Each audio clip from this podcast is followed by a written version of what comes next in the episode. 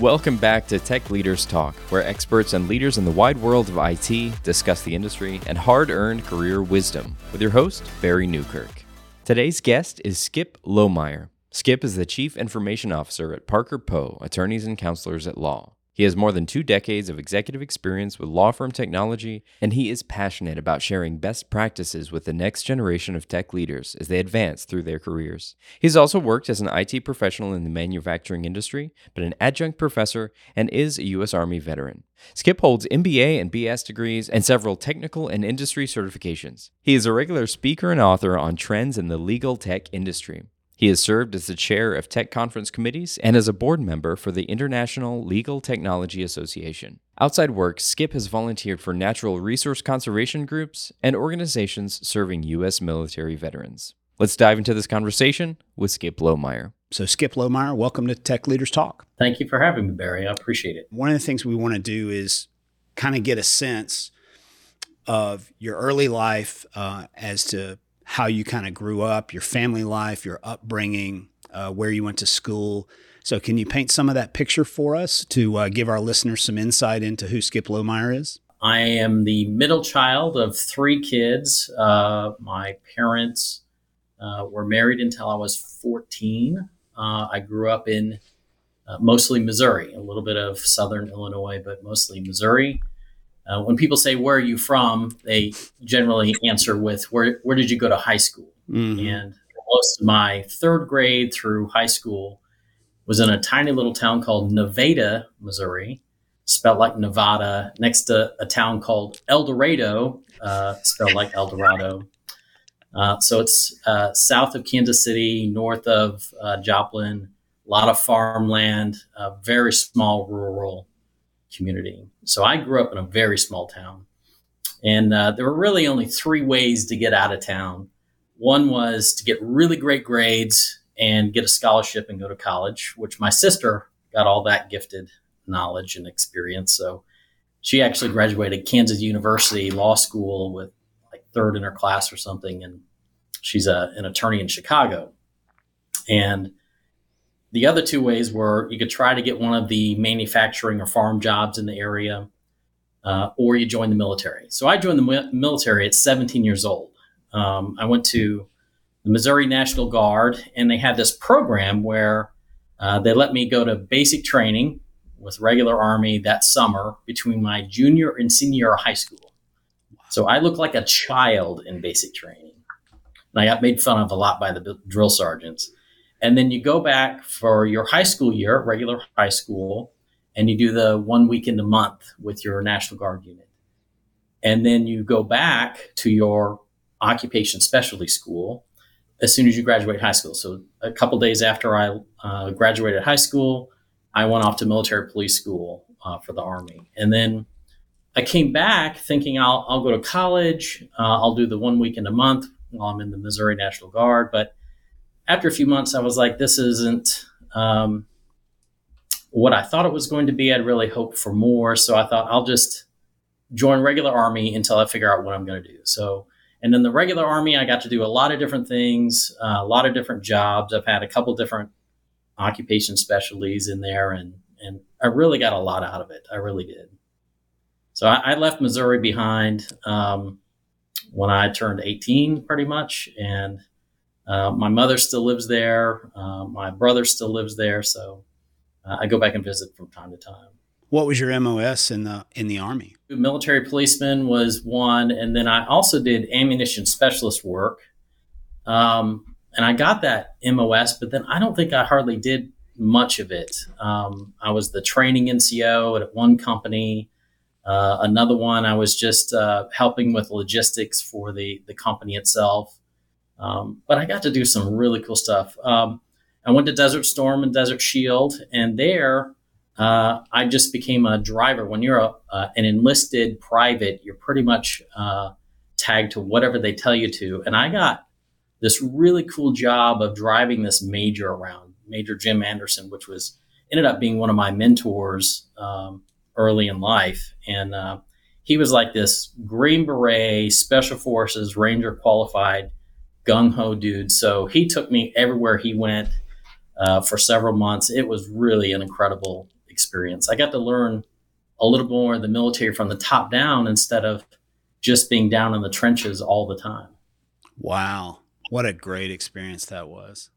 How long were you in uh, in country in theater? I think it was about nine months. So we got there pretty early. I was uh, immediately signed to the Third Armored Cavalry Regiment, which is now just the Cavalry Regiment. Um, mm. I took the armored piece away.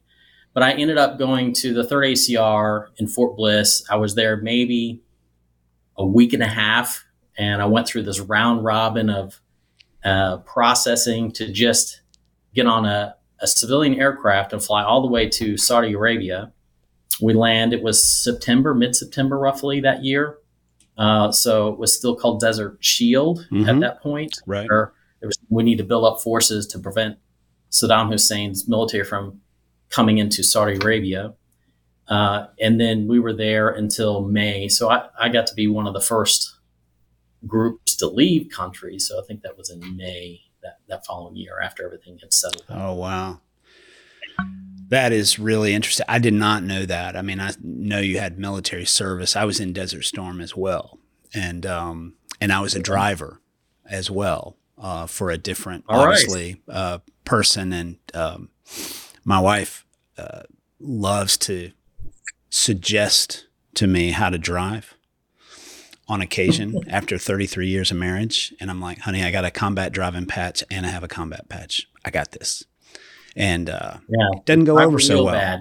Yeah, doesn't go over so well. So, um, so you got out of the. Why'd you get out of the military? I originally got out uh, of regular army, and I still had a year and a half of my eight-year commitment um, to do in a National Guard unit. So I picked the South Carolina National Guard because I had a an old family friend from Nevada that had, was the uh, HR director at one of the local 3M plants in South Carolina. Oh. So I, I went to visit him for Thanksgiving. I said, I'm thinking about getting out and going to college, finish my degree. And uh, he said, Well, I'll give you room and board for 40 bucks a week. And I was like, There, that's it. That's what, what I'm going to do.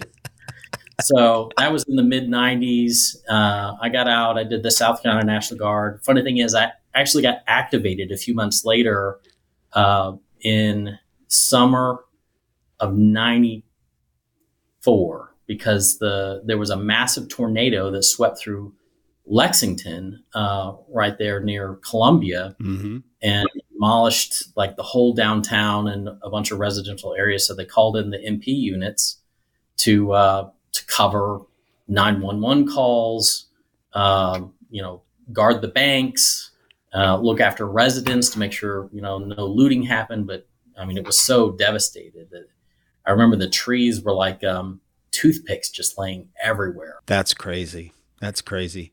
So you came to South Carolina after you got out of the military and you went to Southern Wesleyan. Is that right? I first went to Greenville Tech. Okay. Uh, I did graduate from Southern Wesleyan. Um, so one of the, the ways you can get out of the military a little early than your your exit original termination date from regular army is is if you get accepted to school. So I, I could get an immediate acceptance to Greenville Tech. so I ended up getting an associate's from there. Uh, and then um, I took some classes also at Clemson, but my degree is actually from Southern Wesleyan University. And then I immediately enrolled into a an MBA bro- MBA program at Webster University and graduated from there as well. So, and all that time I was thinking I was going to go back to the military and go to OCS. Right. And I got married and had a, a child and we just said, you know, that's that's probably good and you know, for for what I'm doing. And then I said started ended up doing this tech work.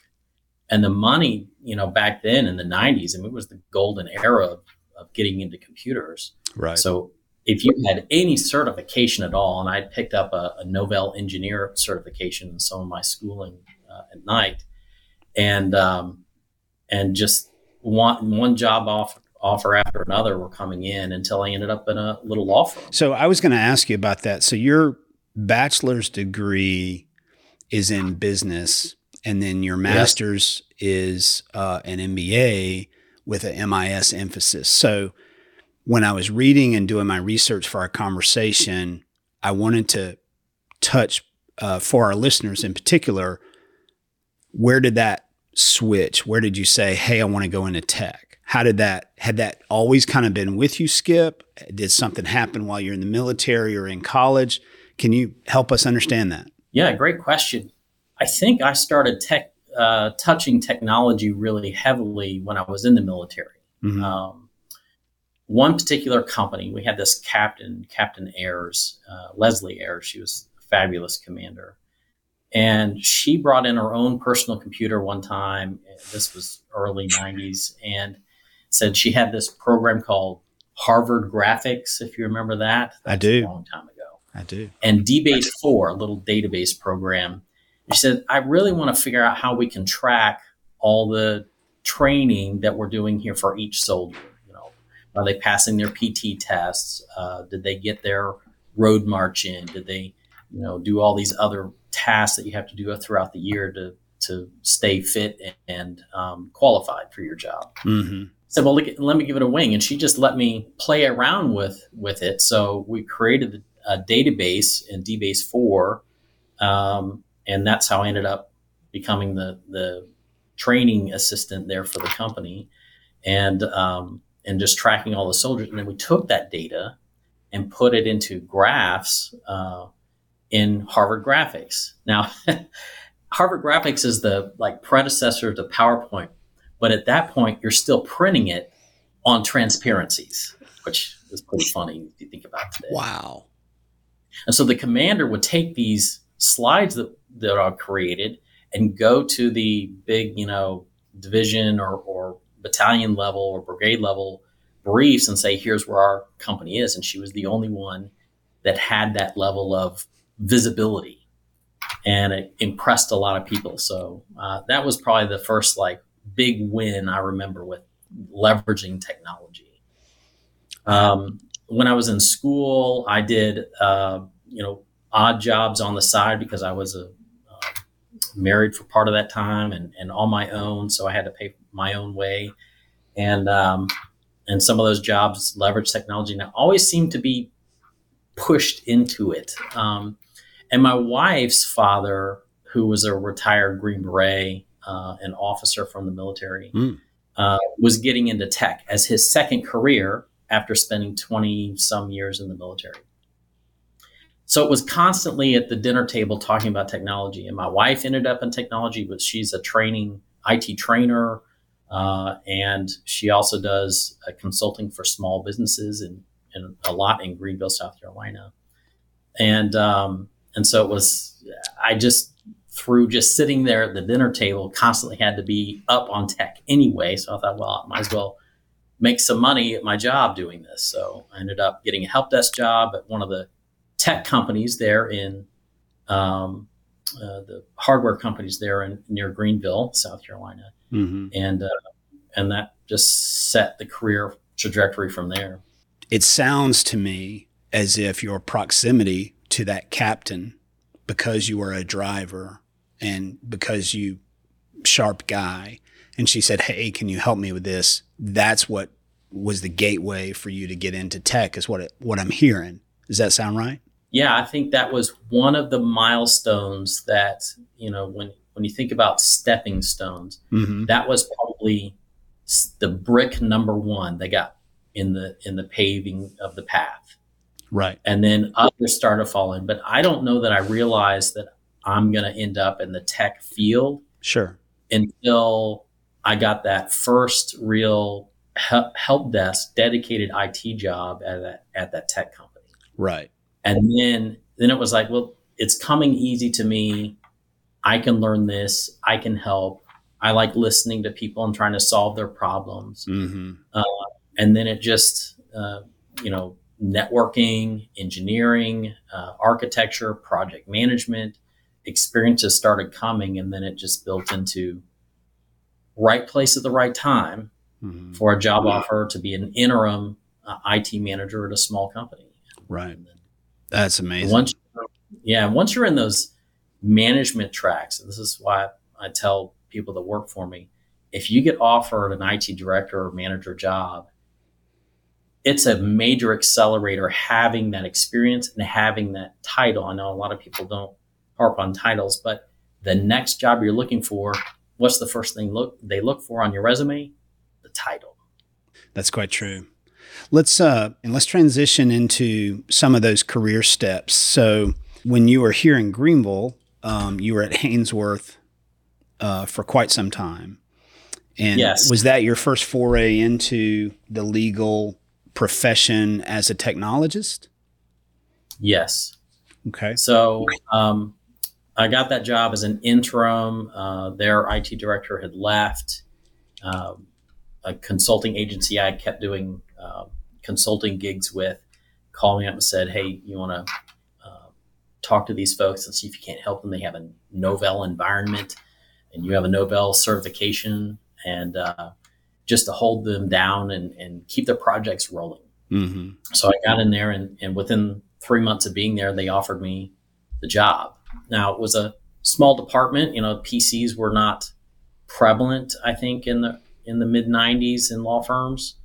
Um, so only about a third of the firm really even had a PC on their desktop, uh, on their on their uh, on their office desks. And we changed all that, and we built a plan in that three months. And uh, me and the one other IT person there um, created, you know, their whole leveraging of technology to enhance the practice of law. And the department grew from there uh, to the point where um, it was when we merged. We were uh, merged up with uh, another firm called Ogletree Deakins, which is a massive uh, international le- uh, labor and employment law firm. Right, right. So, so your jump from Haynsworth to Ogletree was due to a merger. It was.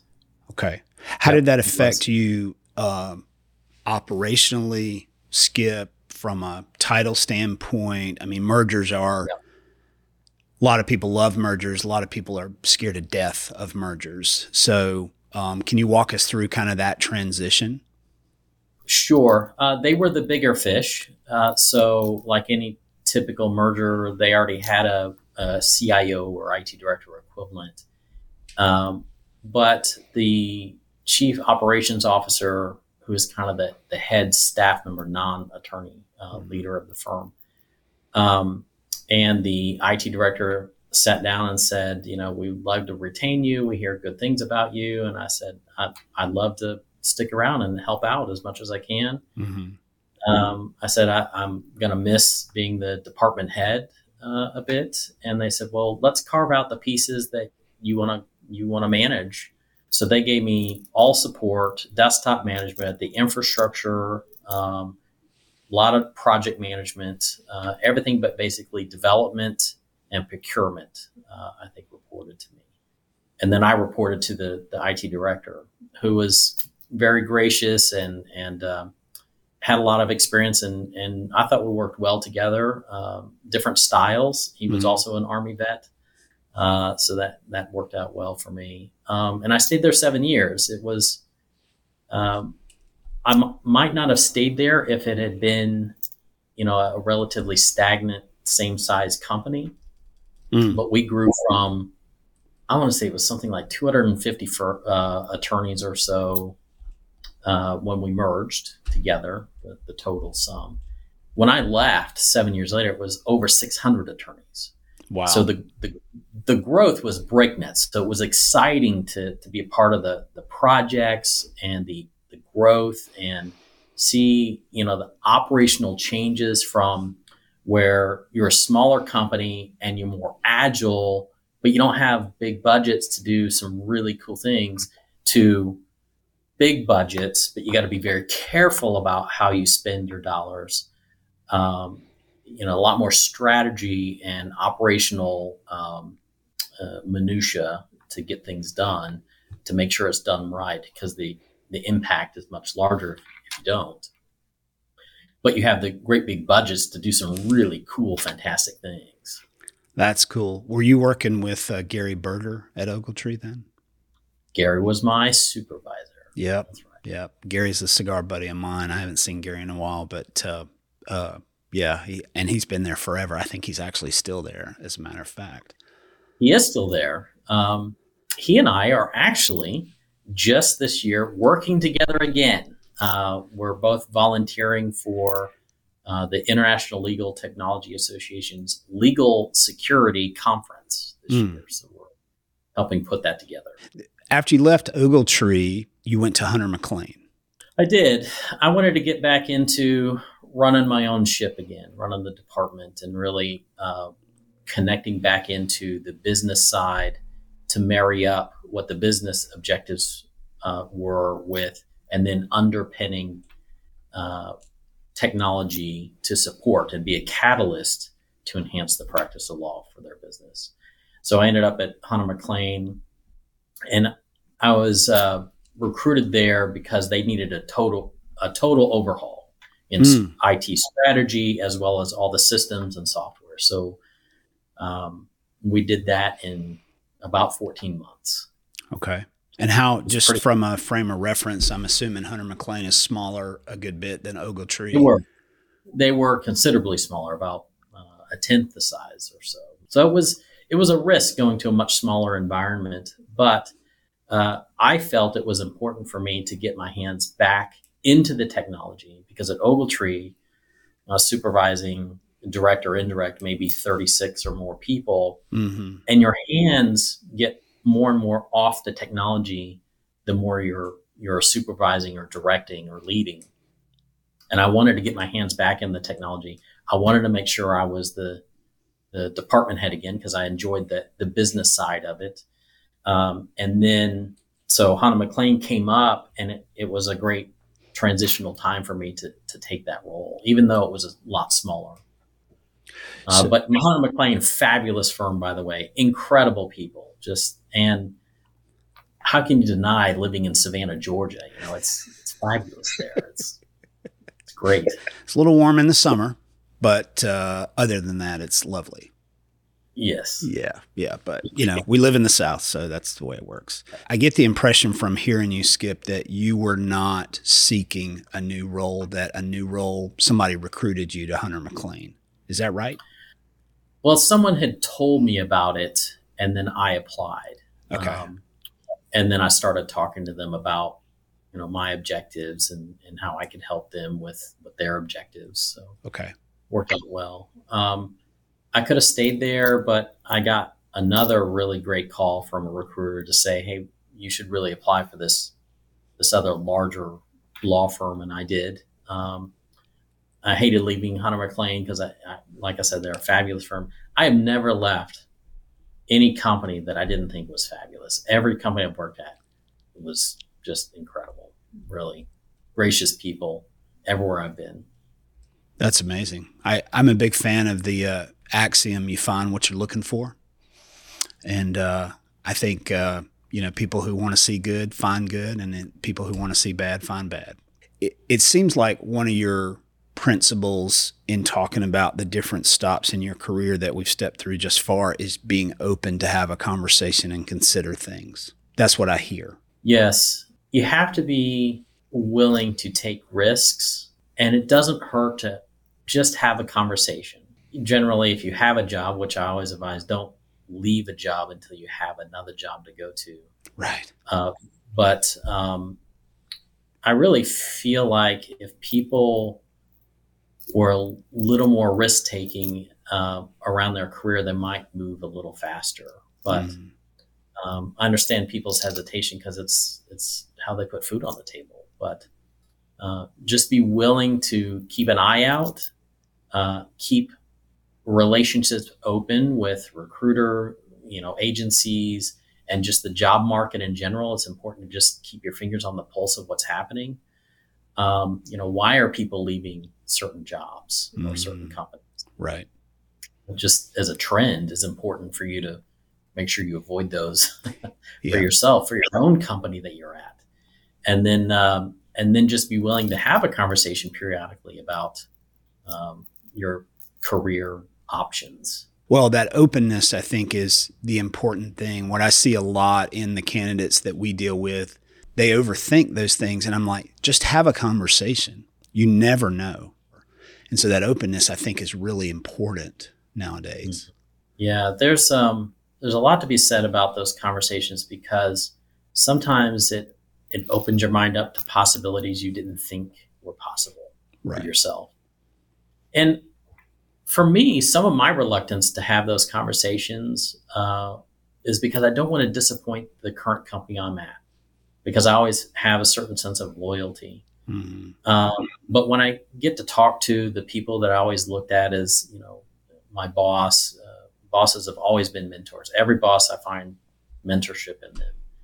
Um, the um, those conversations when you say, "I've got this offer and I really feel like I need to take it," and they'll all, you know, the good ones sometimes will try to talk you out of it, but but then at the end they're saying you got to do what's best for you and your career. I mean, you know, at the time I've, I've made some of these changes, you know, I still had 30 years left in my career to work. So, um, they really were happy for me to, to get an opportunity of a lifetime for the next career move. Tell us about the move then from Jackson Kelly, where you were for two and a half years, to your current position as CIO at Parker Poe.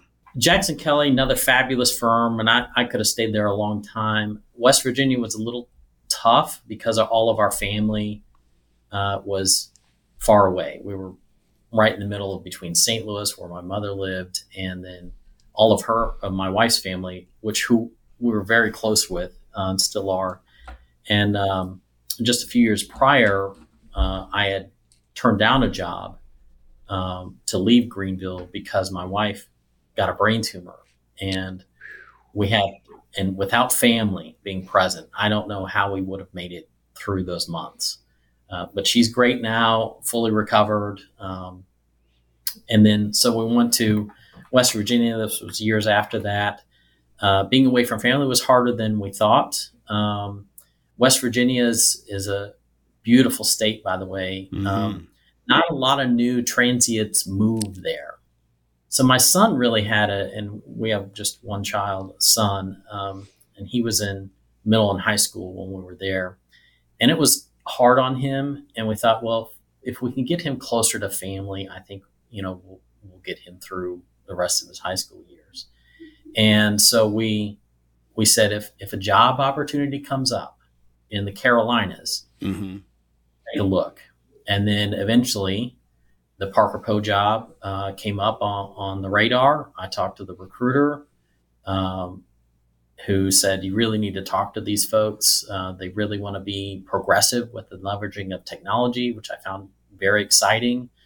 And uh, so I talked to the board, and then they had me talk to 53 people, I think, in the interview at, over like multiple days. Um, and then they offered me the job, and I jumped at the chance of, of coming back to the Carolinas. And, and uh, I'm home based here uh, at the primary office of Parker Poe here in Charlotte.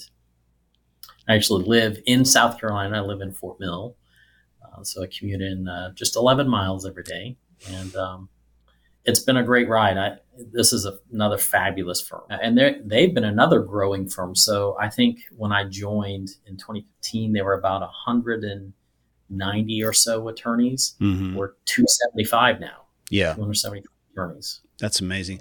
Tell us a, about your current uh, team how on the on the tech side how many folks do you oversee? Kind of give us some frame of reference or context. Sure. So uh, there are 17 positions here in the it department. I also look after the library research department which now i've moved to an outsourced entity rather than having it in-house. Our our uh, librarian of 36 years uh, retired this year and we so i said the the modernization of library you know really needs to look at outsourcing this as a piece because the library is no longer a place for a law firm. It's not the right. massive room with books everywhere on shelves.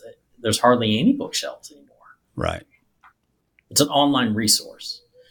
Um, the IT department is made up of four teams. Uh, the largest uh, and front and center team to the customers are lawyers, uh, paralegals, secretaries, and so forth, is the support team. So that's your help desk slash desk side support mm-hmm. uh, folks. So they do um, wear multiple hats. There, there's no help desk level one, two, three, and and that kind of thing.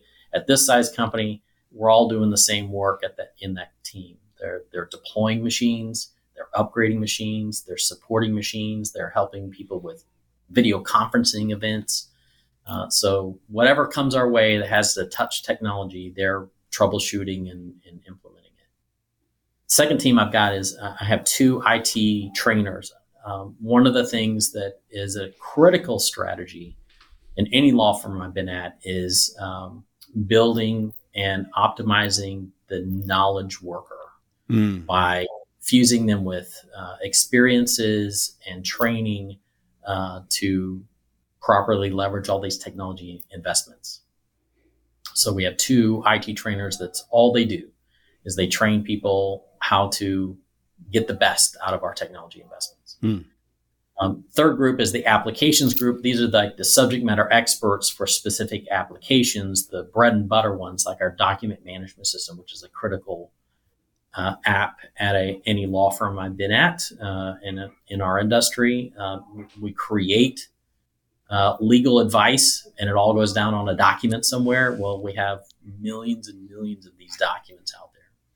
That's not even to get into the evidence documents that you get from a client associated with a case. That might be something, uh, a different pile. But um, so document management is critical. Uh, our financial system is critical for the time and billing and tracking and all that, and mm-hmm. keeping track of all of our matters.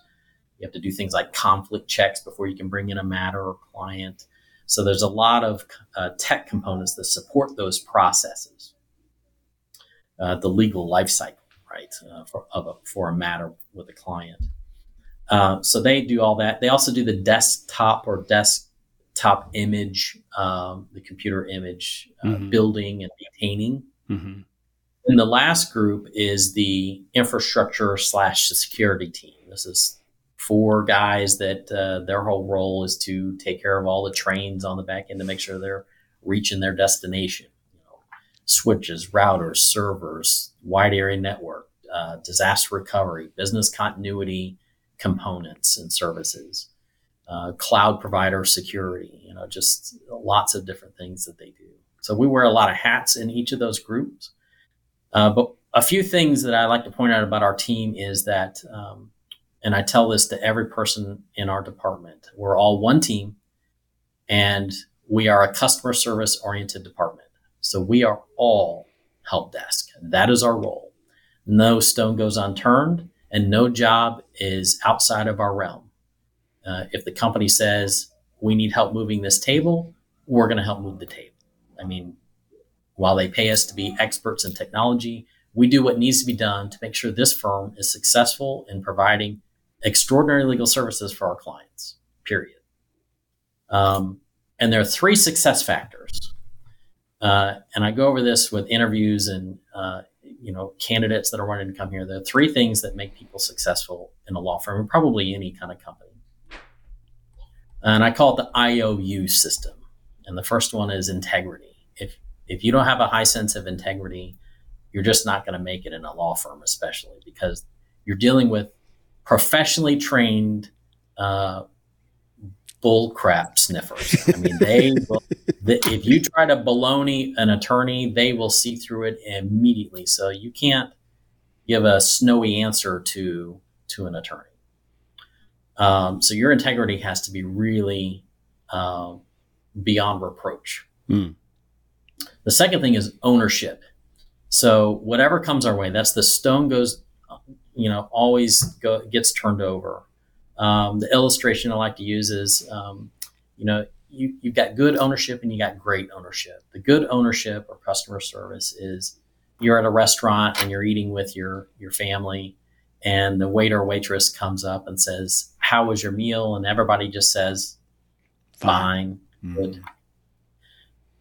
But if you take it to the great level of ownership, that waiter or waitress would walk up and just fill your drinks, make sure you have what you need, anticipated, you know, specific things that they picked up on when you were ordering or came in. Like, uh, you know, I see you're running out of mango chutney for your sea bass, and I brought you a little more, you know, because you, you, mentioned that. So uh, it's those little things that really matter in providing extraordinary uh, customer service, and that's the ownership part. Mm. Then the last one is a high sense of urgency. Uh, everyone matters, uh, so you have to be able to triage quickly, um, and your urgency has to be equal or greater than the person calling you for help. Sometimes when people come into a law firm, they feel like everything is like on fire last minute sometimes. Mm-hmm. And sometimes it can feel like that. But for the most part, that's how legal work is sometimes done. So we have to be ready and anticipate the urgency that's necessary to get the job done. IOU, I love that. How does your how do you find internally in your team and your 17 folks? Is this something you've had to help them come along and see the vision for that skip or when you got there and when you hired in these people they connected to that immediately? Is that an education training activity or hey, these guys got it? I think it's both. I think you have to look for people that have an aptitude and potential to reach that extraordinary level of customer service. Mm-hmm. Um, but then the rest, you just coach them and provide to them what they need to be their best. So my role isn't to tell them what to do. My role is to make sure they have the skills and the knowledge and the resources to be their best. I mean, if I can draw out the best in somebody, that's what makes me motivated to come back to work the next day.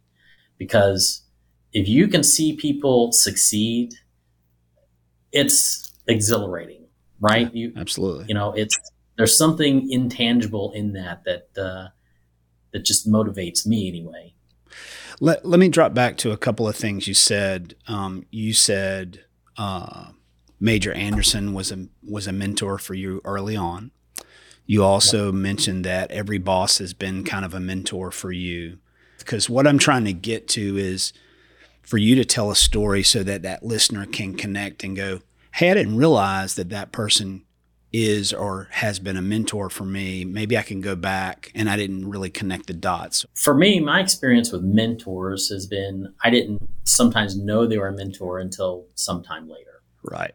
Um, I always thought younger when I was younger, you go out and ask, "Hey, can you be my mentor, my coach?" And the experiences I've had are the opposite. They just happen to be people that are around that you can observe, ask questions to, or just um, sit back and and see how they interact with others. Uh, that's the observation part. I think that's critical. Just what do they do that's successful? What what have they done that wasn't successful? Uh, what can you learn from their successes and failures? Um, you know, there's a few other folks, probably uh, Wanda Rice. She was the firm administrator at Haynsworth Baldwin.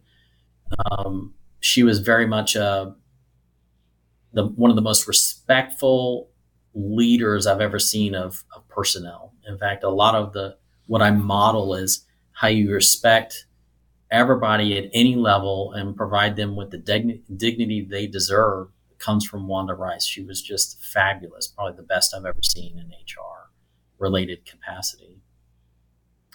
Um, you know, Gary Berger, you know, watching how he analyzes things really impacted how I break down a problem.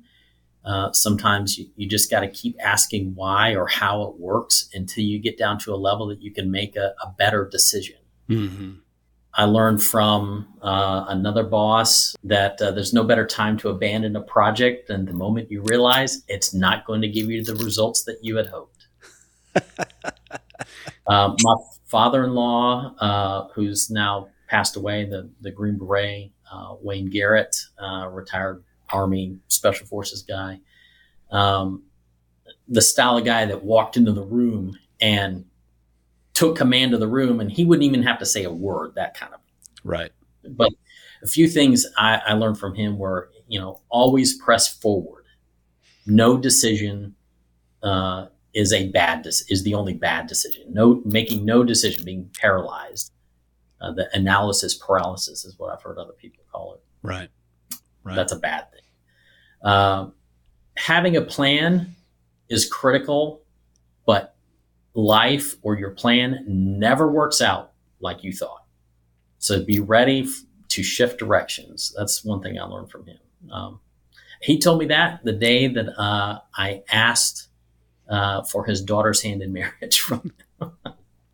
Let me ask you, I'm, you know, since I identify with your uh, Army uh, service, um, you're a young guy right out of high school, driving yep. for a major. That's a big deal. That's a big deal.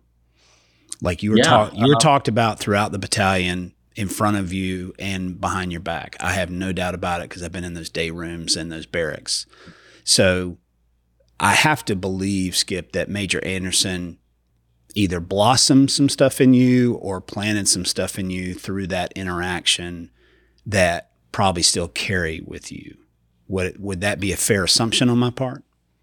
Yeah, I still keep in contact with him because he was like a, a, a mentor, a leader, a boss, and to some degree, you know, in a combat zone, he was kind of a father figure too. Absolutely. And um, you know, a few things I learned from him that uh, that probably you know still resonate uh, strongly are mission first, results matter, and it's not just any results; it's results that matter mm-hmm. um, above all else, and then everything else can come after it. Um, and he just he was um, an incredible guy, um, and uh, we talk every year uh, still. Um, we share our war stories together, the things that we got to do together. And because as a driver, as you know, I mean, you spend a lot of time with the person you're, you're working with. Absolutely. Yeah. That's awesome. That's such a cool thing. Let me, uh, uh, switch to a last uh, subject area. Um, you know, I call this the view from here. So your uh, CIO, Parker Poe, uh, nationally recognized, very successful law firm. You've had an amazing career thus far. Um, what are your areas of focus going forward, and what are some of your goals going forward? So, for the next at least 15 years, I hope to continue uh, providing that IT leadership that a company needs to help marry and use technology as a catalyst to enhance their business. And if that's a Parker Poe, I think that's going to be awesome. It's an incredible firm. Um, after that, I might, uh, I've thought long and hard about uh, teaching. Um, and I did get to teach some undergraduate courses at Southern Wesleyan uh, after my MBA was completed. And that was really rewarding. I got a lot out of that. And, and as an introvert who generally does not like getting up in front of people, it was a great experience um, building confidence in speaking. And that propelled me to be interested in more things like um, volunteering at uh, the International Legal Technology Association, where I uh, did the conference co chair work. Uh, I was on the board of directors for a time. And that was really incredible. Um, writing articles for their publication and speaking at their events. So it uh, things like that you got to look for. You got to stretch yourself a bit, even if you're a little uh, uncomfortable with it. Uh, it's their career accelerators. Hmm. Well, it goes back to what we talked about a few minutes ago, being open. What are some of your goals going forward um, at Parker Poe or throughout the rest of your career? So at Parker Poe, our strategies uh, for the next three years are focused on optimizing the technology investments that we have invested in this year and have planned for next year. A lot of it around uh, efficiency, efficiency gaining solutions and services, um, leveraging new innovative uh, services or technologies. I'll give you an example of that would be we have a, a contract due diligence automation tool that leverages artificial intelligence and it learns about all the contracts you load into it or mm-hmm. let's say it's all lease, you load in a thousand lease agreements uh, for a client, and you say, you know, a law changed, so any of the leases that have a particular um, provision in it probably needs to be addressed. So the thing is, when you talk about a thousand lease agreements, they might have been written by you know dozens of different law firms that have been vetted by the opposing side uh, lawyers, and it's a lot like artwork uh, contracts and agreements uh, from the lawyers. So each one does it a little bit different depending on what state or country you're talking about. The f- the phrases might be very different, or the terminology and words that they use might be different. So you can give those thousand contracts to a room full of associate attorneys and say, find us the things that, that are in here, and they'll spend many hours doing it, and you know it racks up a pretty good bill for the client. Or we can feed it into the system to get a jump on anything that even remotely looks like what might be that phrase or, or provision that we're looking for. Mm-hmm. Uh, and it will learn um, as more people use it, which is really cool. And then it spits out the report. Now you can have a smaller group of associates reviewing more select areas of the agreements that you have that, that might need the provision changed. Okay. And the accuracy has gotten to a point it's really uh, excellent, excellent you know, as a good starting point for, for a law firm to use. And clients love us using it for two reasons. One is uh, it's faster, sure, and you don't have to bill as much for it. So it's really a huge advantage. And this kind of thing is going on now. Um, you know, there, there was an original rumor in the legal industry that you know, well, it's going to be robot lawyers taking over the lawyers' jobs, and right. And I think that that's actually further from the truth. It's allowing lawyers to go deeper and really help their clients be even more successful. Yeah. So these are like like I say these these tools are catalysts or accelerators to get things done better. So that's our focus over the next few years. Hmm. I use the uh, the military phrase uh, with customers and with candidates all the time. This is a force multiplier.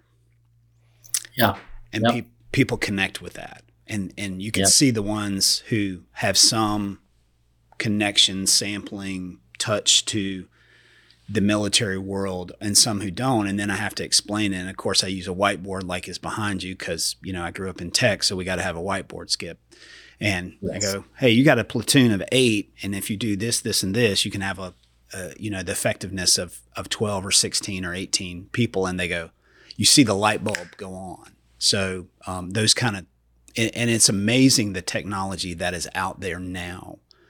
Uh, when we started our business 20 years ago, half of this stuff did not exist, and it's it's wild how much stuff that can really be done for large and small companies. So um, I uh, I credit you guys with that. I did a little bit of research, and I know you're a family man. You're a proud veteran. Um, I got the impression you're a beach guy and I uh, think you work at you do some stuff with National Park Service. True. Uh, so I have volunteered for national parks. I'm not right now, but that that was very rewarding. Uh, when my son was in Boy Scouts, I loved uh, going out with the Boy Scouts. So I volunteered as an assistant scoutmaster uh, and den leader for a while. Sure. So that was a few years. That was fabulous. So I, you know, it made me really appreciate that we've got to take care of our parks and our our you know our outdoor areas and recreation. So conservation is a big important factor for me. Um, and while um, I like the beach, I like going to the beach because of the family. Uh, I ever since Desert Storm, I hate the sand. I just I don't know. I hate it. Mm. Uh, my uh, my wife and I moved. We're empty nesters, and we moved about right at about five years ago. And I still have my Desert Storm boots, and they still have sand in them. Wow. People do not believe me, and I and I say, well, I'll, I'll show them to you. You know, I didn't get this from uh, Charleston or Myrtle Beach or Folly or anywhere. This this is uh, this is Middle East sand. You know, and it's a it gets everywhere. Um, that's a we need to leave that there. Tell me, uh, you're volunteer for National Park Service. I uh, our family has had this kick over uh, the last three or four years, Skip, of going to various national parks. What's your favorite national park? Uh, the New River Gorge is pretty cool, and uh, that's in West Virginia. Yeah, and and that's where I did the bulk of my volunteering. Really fabulous river, um, you know, the heights of the mountains. And then um, they have this uh, event every year called Bridge Day, which is over the New River Gorge. It's, it's, the span they built there, and it's one of the tallest spans, like east of the Mississippi. Mm. And and Bridge Day, which I think is like the third Saturday of October each year, and they let people come from all over and leap off this bridge and parachute down. And uh, we went there and watched that one year. It was exhilarating. I wouldn't do it, but there are hundreds that did all day long. They're just taking turns jumping off the bridge. That's amazing. That's amazing. I uh, I would do that. My wife would be freaked out because she does not do heights very well. My uh, my favorite national park that I've been to so far is uh, definitely Zion uh, out in Utah. Uh, we went out there last summer and uh, it was incredible, incredible out there. Well, my son has been wanting to go to that one for some time. Oh well, you if if if you or he go, uh, let me know, and I I got the perfect setup for you. I got the perfect place to stay, and uh, we got it wired. We did. Uh, my daughter and son-in-law and I hiked Angel's Landing, which is the big uh, hike in yeah. Zion. Super scary. Um, makes uh, being in the military in a combat zone look like nothing from my experience. And uh, we did uh, uh, the Narrows, so we can talk about Zion one time if you want to do that. Let me ask yeah. you. Um, it's very clear to me that you are very focused, a very focused individual, um, but you're also very interested in giving back. You talked about your work with the Boy Scouts and National Park Service. I know you uh, support a lot of veteran things. Tell me about where does that mentality, that attitude, that desire to give back come from for you, Skip? Well, I think it comes from my. So we're talking about now my faith. So my faith, uh, I am a Christian, and I mean, who are we but to give back? I mean, what are we? Our legacy isn't the greatest tech that we implemented, or you know how tight we were with the budget. It's our legacy is living on through the people around us uh, and the lives that they touch. Mm-hmm. So back to you know helping people be as successful as they can be. That's that's where you want it to be. That's to me where your legacy lies is making sure that the next generation or generations uh, have the knowledge and the skill to make the world a better place looking back in your career and in your life, do you think you've always had that view, or did um, something change uh, at some point where you went from a different viewpoint of life to this viewpoint of life, or has it always been there? It's been there since I was in my teens, uh, albeit uh, I think, like most boys, I go through the selfish phase between like 18 and 20 where you're just you're just trying to figure out life itself. But um, uh, yeah, it, and really the influences of the people around me, you know, mm. uh, you know the people that we've named already. Um, you know, my son influences me now with watching what he's doing. So he joined um, infantry airborne right out of high school. Wow! And he's he's been with the 82nd for five years now, and he just reenlisted for another five, and and um, he's uh, he really uh, has taught me that you can't look back at your mistakes with regret.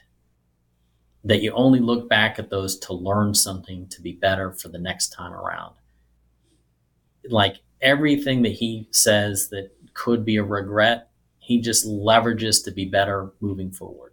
Mm. Uh, he's he's really cool dude. How old is he? He's 23. Just a few quick questions as we end that we uh, kind of ask everybody, uh, Skip. So you'll indulge us in our uh, in our lightning round. Um, okay. When you were a younger professional in your career, building out your career, putting those building blocks or those bricks in place, like we talked about, what did you overvalue then that is not as important today? Oh goodness, overvalue. Um, probably that you have to be an extrovert uh, to get things done. Mm. Um, and really early, so this is in the military, and you, you I'm sure have experienced this, Barry, is that you're thrust into leadership roles at a super young age. Absolutely. 18, 19, 20 year olds. I mean, a captain leading, uh, you know, 200 soldiers into combat is what, maybe 24, 25 years old at times? Right. I mean, it's insane how young these leaders are. Uh, the Army gives you the tools and the training to help you hone that leadership and, and, and abilities. hmm Um, but the first time you're ever a leader, right? You think you have to be this hard nosed dictator. Right. And what you learn very quickly is um, that doesn't work very well. and your peers call you out on it every chance they get.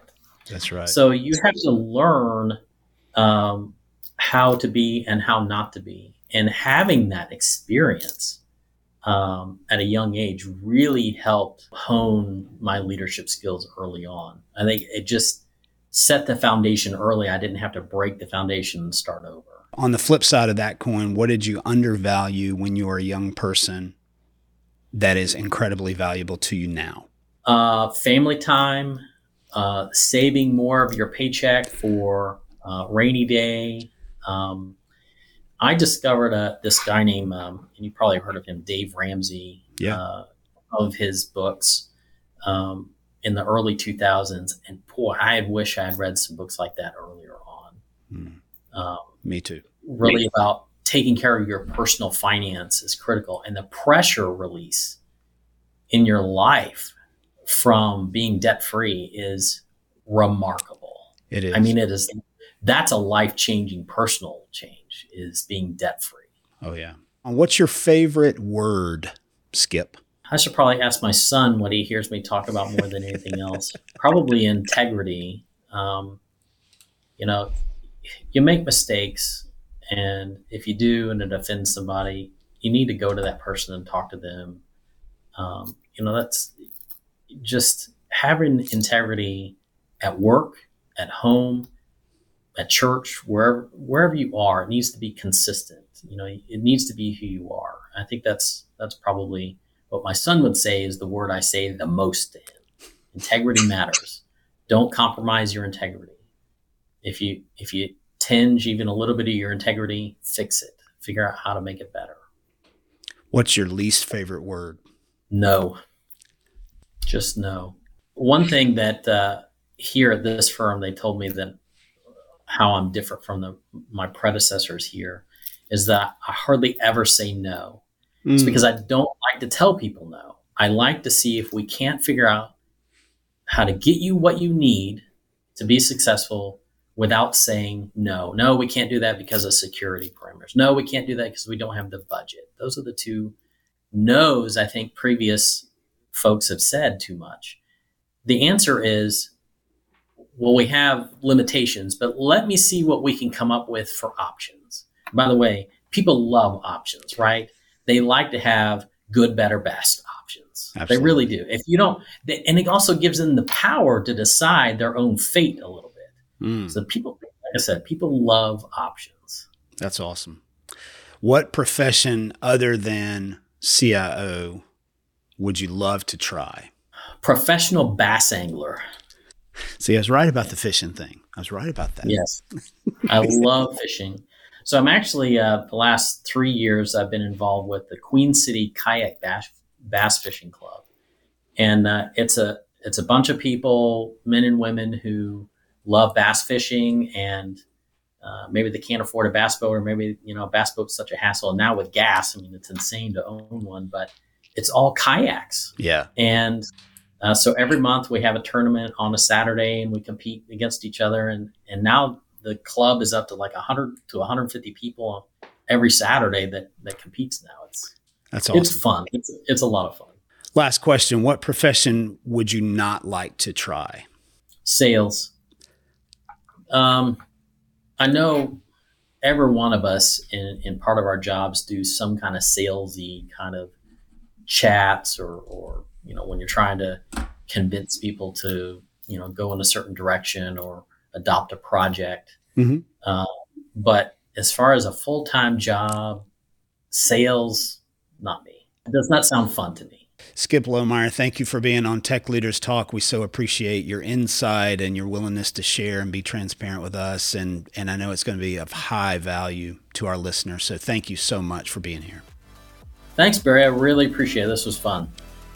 Thanks for joining us today on the Tech Leaders Talk podcast. Learn more about our show at techleaderstalkpodcast.com and follow us on social media. We are Tech Leaders Talk Podcast on Instagram, Facebook, and LinkedIn and we're on Twitter at Tech Leaders Pod. Subscribe to our show wherever you get podcasts, and please share this episode with at least one person in your life who would benefit. Until next time, Tech Leaders, keep talking.